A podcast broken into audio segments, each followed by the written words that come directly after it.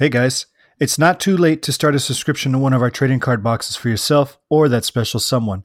Swing by HeroHabit.com today, pick your favorite teams, and we'll send you a box of cards every month.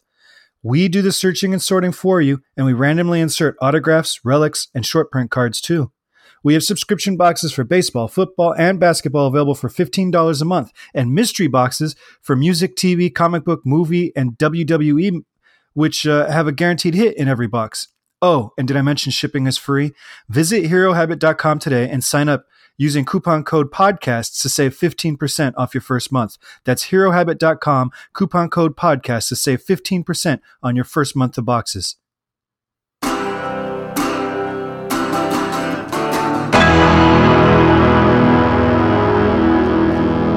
Hello, hello, happy Monday.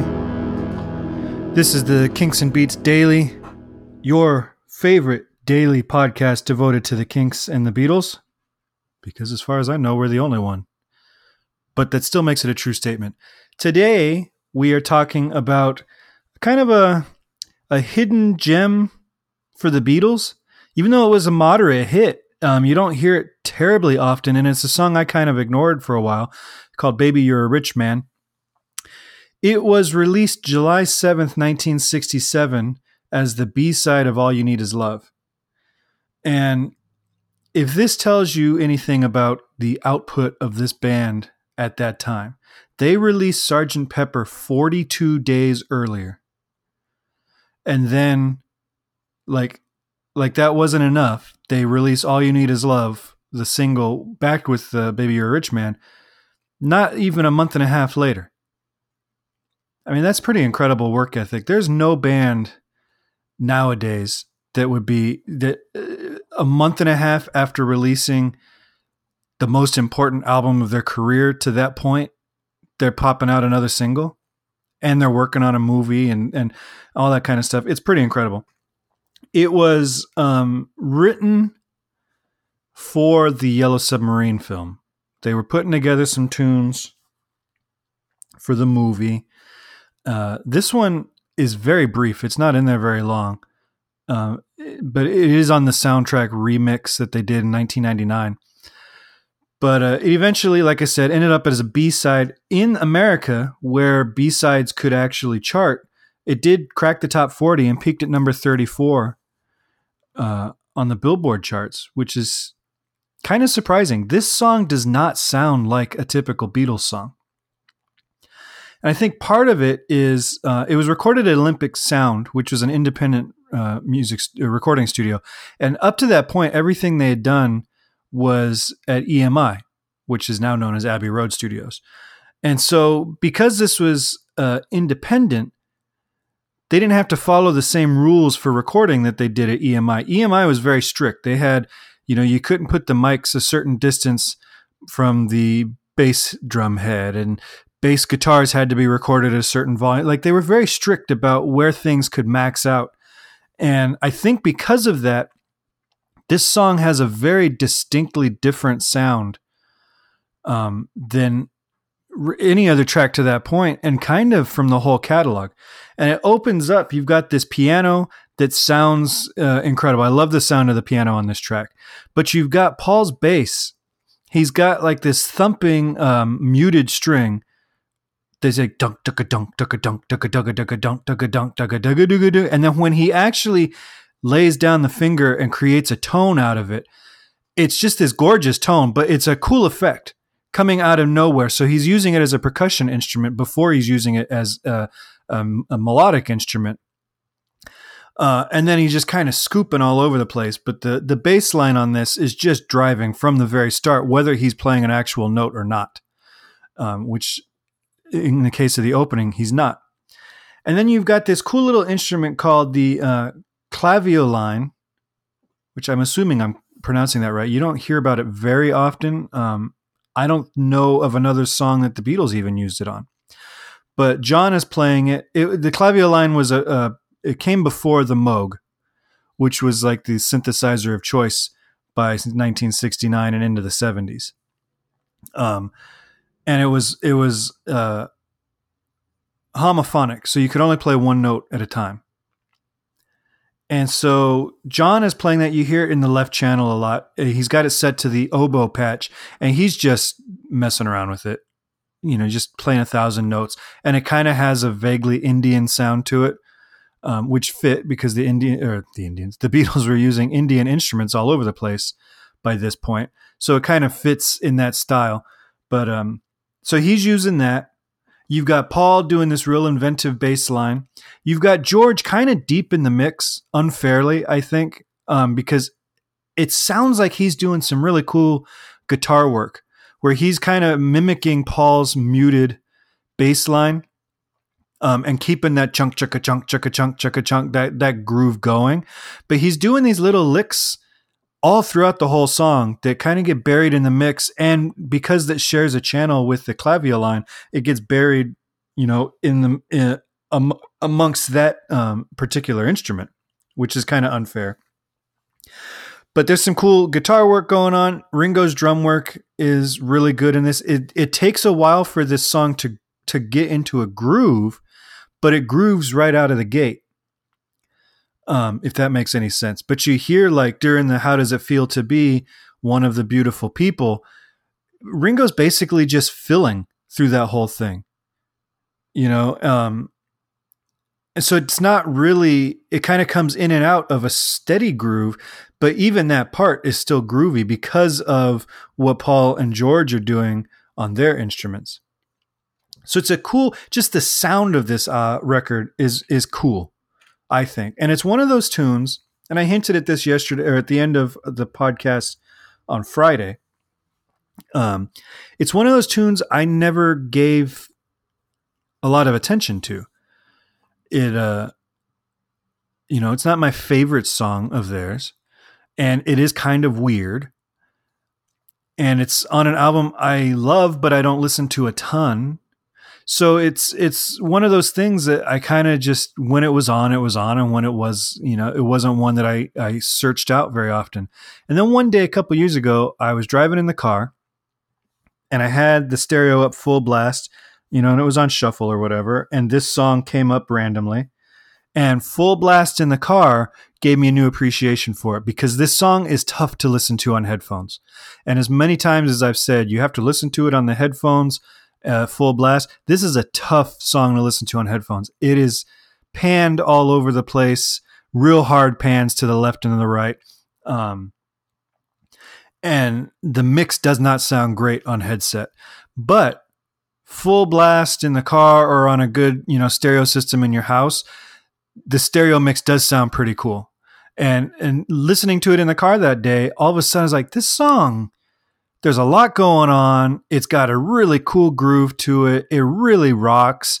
Um, John's vocal is really cool, even though it's a lot of it's in the falsetto. He's coming in and out of a falsetto effortlessly. Um, but there's a lot of cool moments in this in his vocal delivery on this one. And then the chorus is just a catchy sing song chorus. So this tune is a, a true Lennon McCartney uh, collaboration. Lennon wrote the "How Does It Feel to Be" section, and then Paul had this chorus, and they worked it out together. And um, and it's you know the the the verse and the lyric don't necessarily make sense lyrically together. The verse and the chorus don't make sense lyrically together, but musically, it it is a pretty seamless um, blending of the two songwriters. And in the chorus, I'm not going to play today there's not much to play on this song, but in the chorus, there's a cool moment that I want you to listen for. I've pulled out the score here. So we've got Baby You're a Rich Man on a G chord. Then he goes, Baby You're a Rich Man on a C chord. Then Baby You're a Rich Man on a G chord, and then two on a C chord. So we're just going back C to G, C to G. Not a big deal. But when he gets to you keep all your money in a big brown bag inside a zoo, then it's get interesting we go, you keep all on a B flat six chord. Maybe I will play this. Hang on. I have not rehearsed this, so bear with me. So it's, you know, baby, you're a rich man.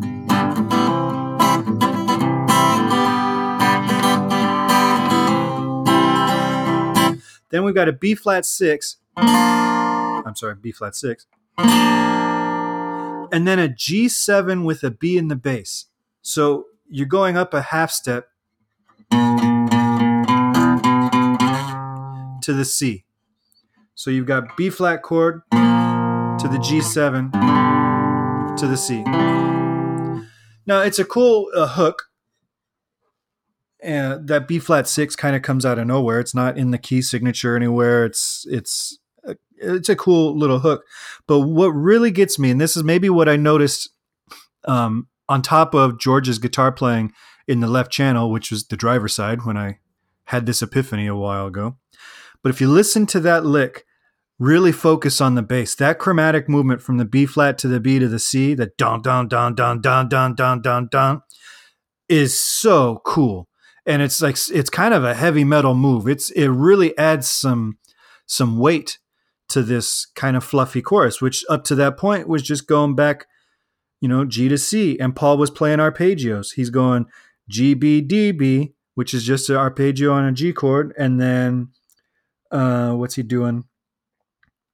Uh, then he just does a, a C E G E when he gets to the C chord. So he is literally just spelling out the the chords.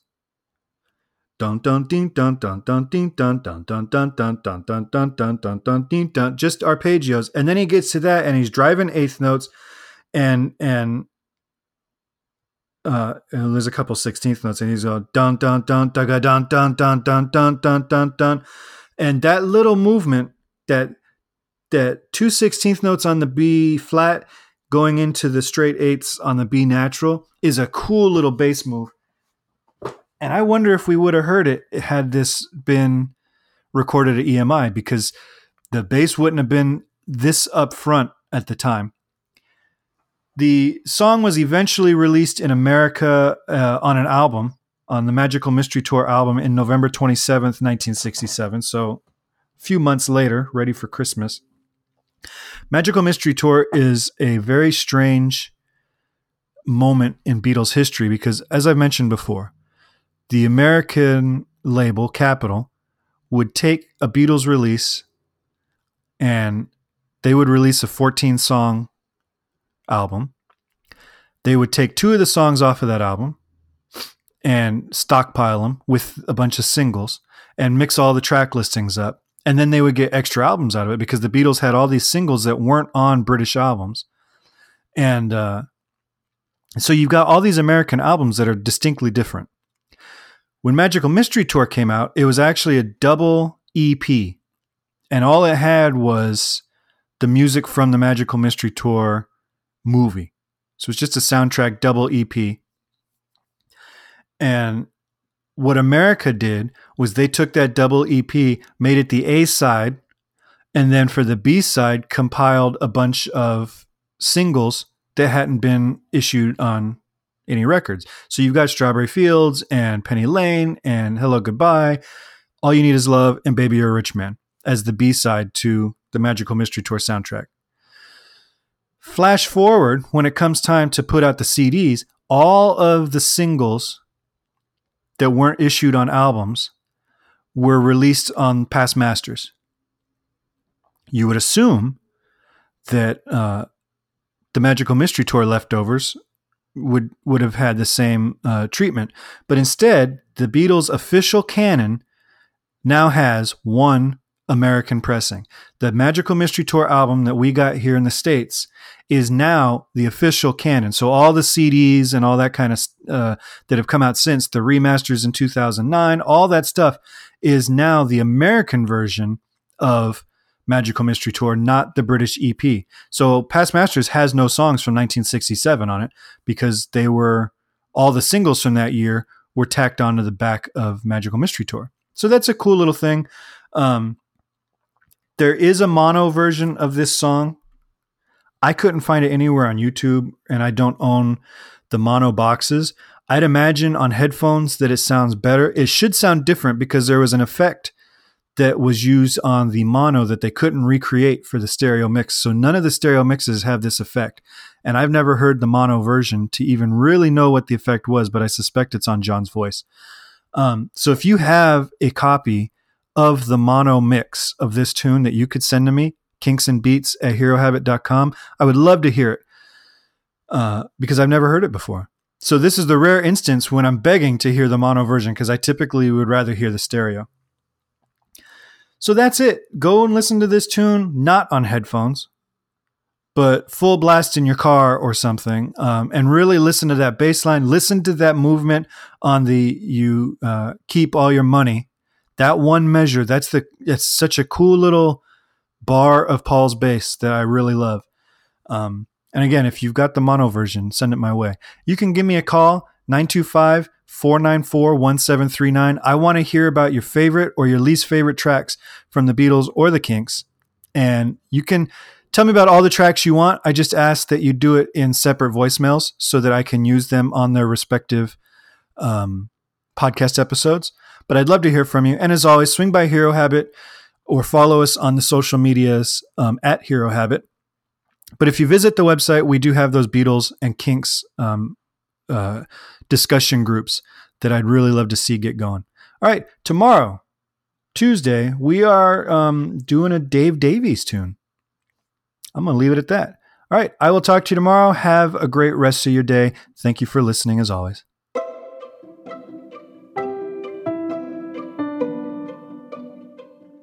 This podcast is presented by the Hero Habit Podcast Network. Swing by HeroHabit.com today to comment on this episode and poke around our growing database of sports and pop culture news, reviews, and collectibles. HeroHabit.com. Collect your heroes.